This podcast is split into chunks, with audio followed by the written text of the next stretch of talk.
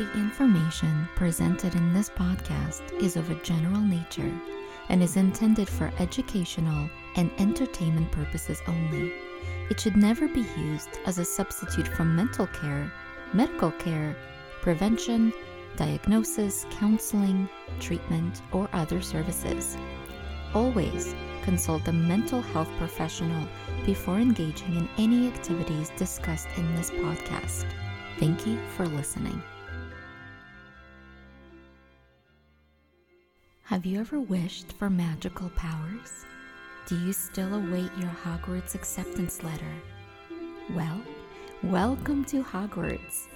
You are magical, and this is your invitation to join us in exploring the psychology behind the most magical series, Harry Potter. Welcome to Harry Potter Therapy. Hello, all you magical people out there, and thank you so much for tuning in to Harry Potter Therapy. I am your host, Dustin McGinnis. I am a musician, filmmaker, and all around fanboy. And I'm Dr. Janina Scarlet. I'm a clinical psychologist, author, and a full time witch. So today we are going to explore Harry Potter and the Chamber of Secrets, Chapter 3 The Burrow. This chapter starts out with Harry realizing that the red hair and freckle face belong to his good friend Ron. Hiya, Harry. Ron. Fred. George. What are you all doing here?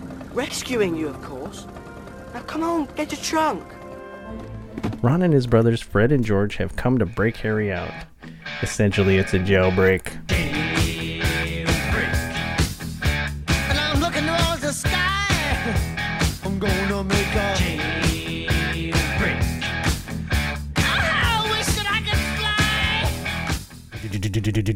Jailbreak!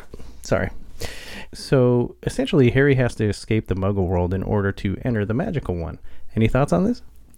In reading this chapter, now as an adult and now as a psychologist, what I saw is somebody who really needed to get away from their abusive family.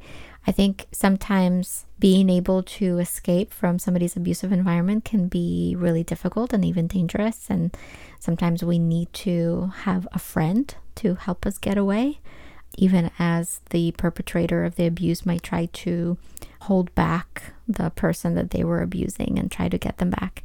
And so here we were seeing Harry being rescued by his friends, the Weasleys, Ron, George, and Fred, as the Dursleys were trying to hold him back. Come on, Harry. Come on, Harry, hurry up. Turner is escaping. I've got you, Harry. Let go of me. Oh no! You and that bloody pigeon aren't going anywhere! Get off. Drive, Fred, drive. This is very similar to what some people experience when they have been essentially imprisoned or held hostage in their own home or being in some kind of an abusive environment. Sometimes, when people first try to run away from their abuser, sometimes with the help of their friends, the abuser might try to stop them and be threatening, as Uncle Vernon was in this case. And thankfully, Harry was able to make a safe escape as his family was really starving him. I don't know how much longer he would have survived in the kind of conditions that he lived in, so I'm very grateful to see that he was rescued. By the way, Harry, happy birthday. Yeah, I mean, he had bars on his windows and he was on the second floor. So the way that the Weasleys arrive is in an enchanted car that flies. Do you find it interesting that Mr. Weasley works for the Ministry of Magic in the misuse of Muggle artifacts department, yet he charms a car that can fly? Of course, that's kind of the humorous part of his character is that he is so enamored by muggle artifacts that in trying to figure out how they work, he sometimes enchants them and he also collects them and he tries to make sense of them. So it's certainly peculiar that he enchanted this car to fly. And I think it's really endearing that his children end up stealing his car to try to rescue Harry. It's funny. He's very funny. He even says there's multiple things in my garage that would probably get me put away in Azkaban forever or something. Because he does. He likes to fill around and he wants to know what is the function of a rubber duck. Once the Weasleys help Harry escape, Harry lets Hedwig out of her cage so she can fly alongside of them. Again, Harry is using his personal experiences to facilitate empathy. What is empathy and why is it so important? Empathy is the ability to understand how somebody else feels in a particular situation. So, Harry being imprisoned for the entire time allows him to see how nobody belongs in a cage and that Hedwig is probably restless and tired and probably doesn't want to be in her cage right now. And so, allowing her freedom, he is allowing her to experience what he's experiencing now, too. This chapter is very exciting because it's Harry's and our first glimpse at what it's like to live inside a wizarding home. It's not much, but it's home. I think it's brilliant. The Weasleys are such a wonderful family to introduce us to the magical side of living, too. I love them. What function does the burrow play in this chapter, specifically to Harry? Well, I think, as you said, it is his first introduction to what a magical home looks like, where dishes wash themselves and where the clocks not necessarily tell the time, but the location of different kinds of family members. But I think even more so, it allows Harry to see what a home is. It allows him to see what it means to be in a loving home, in a place where people care about one another, where people support one another, where he can feel loved, where people can be happy to see him. So I think that again, here we're seeing the true magic of the series. We're seeing love and connection and family. Speaking of family, when the boys arrive, Molly Weasley is tapping her foot, looking very mom like with her hands on her hips. At first, she's very gentle with Harry, but she's really hard on the boys. What do you think is going on here? I think that's the case for a lot of stringent parents. I think that a lot of parents might be a lot more stringent and more strict with their own children than they might with others. I think that she's kind of letting Harry off the hook. I mean, to be fair, he didn't really do anything, but it's really interesting how she's treating them here. Where have you been?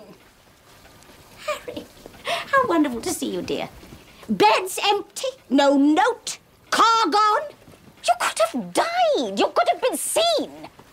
Of course, I don't blame you, Harry, dear. They were starving him, Mum. There were bars on his window. Well, you best hope I don't put bars on your window, Ronald Weasley. Come on, Harry. Time for a spot of breakfast. A lot of people might have this experience where their parents might have more patience for their friends than for them. And I think a lot of that might come from the parents having pretty high expectations of their own children and being more willing to tolerate imperfection in neighbors and strangers than in their own kids. As she's getting mad, and as a punishment for taking the bewitched car and worrying the heck out of her, Miss Weasley makes the boys do what's called degnoming the garden. This process is kind of violent. Harry even has some apprehensions at first until one bites him on the hand. The process involves swinging them over your head like a lasso and essentially launching them as far as you can over the fence. I think Harry throws one like 50 feet or something. if one bit me, I'd probably do the same thing. But the idea is to get them so dizzy that they can't return to their holes that they made. It's very interesting treatment of a living creature, don't you think? yeah, I do. I, I in reading that uh, scene, I also thought that it certainly seems not very nice in treating the gnomes in that way. It seems like Mrs. Weasley does try to consult a book to try to see how to deal with household pests, but it seems like the family just relies on this like old method of throwing them as far as they can. It's interesting. You mentioned that she consults a book, and this book has Gilderoy Lockhart in it.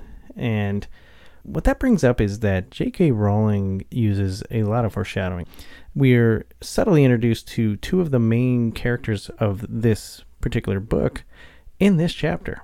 One is Gilderoy Lockhart, and the other is Ginny Weasley. What is the role of foreshadowing, and what makes it so effective in storytelling?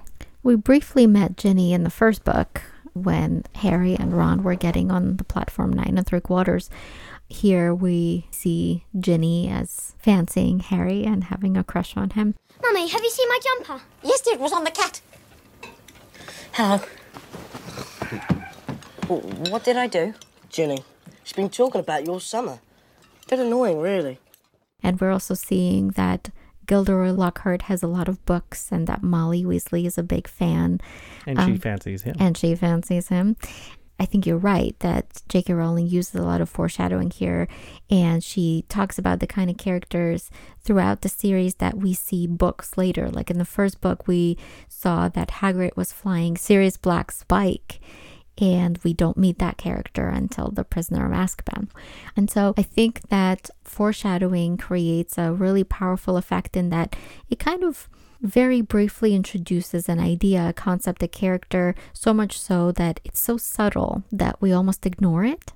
But then later, when this idea or character resurfaces, then now it is familiar and it's something that we'll pay stronger attention to. It creates a stronger emotional reaction and it allows us to feel an emotion that much more intensely when this idea had been introduced previously. I think it's a really clever and really powerful method of writing, and I think that you're right, J.K. Rowling uses it really effectively.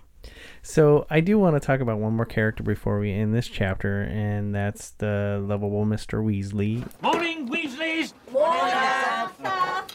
What a night. Nine raids. Nine! Raids? Dad works in the Ministry of Magic, in the Misuse of Muggle Artifacts Office. Dad loves Muggles. Thinks they're fascinating.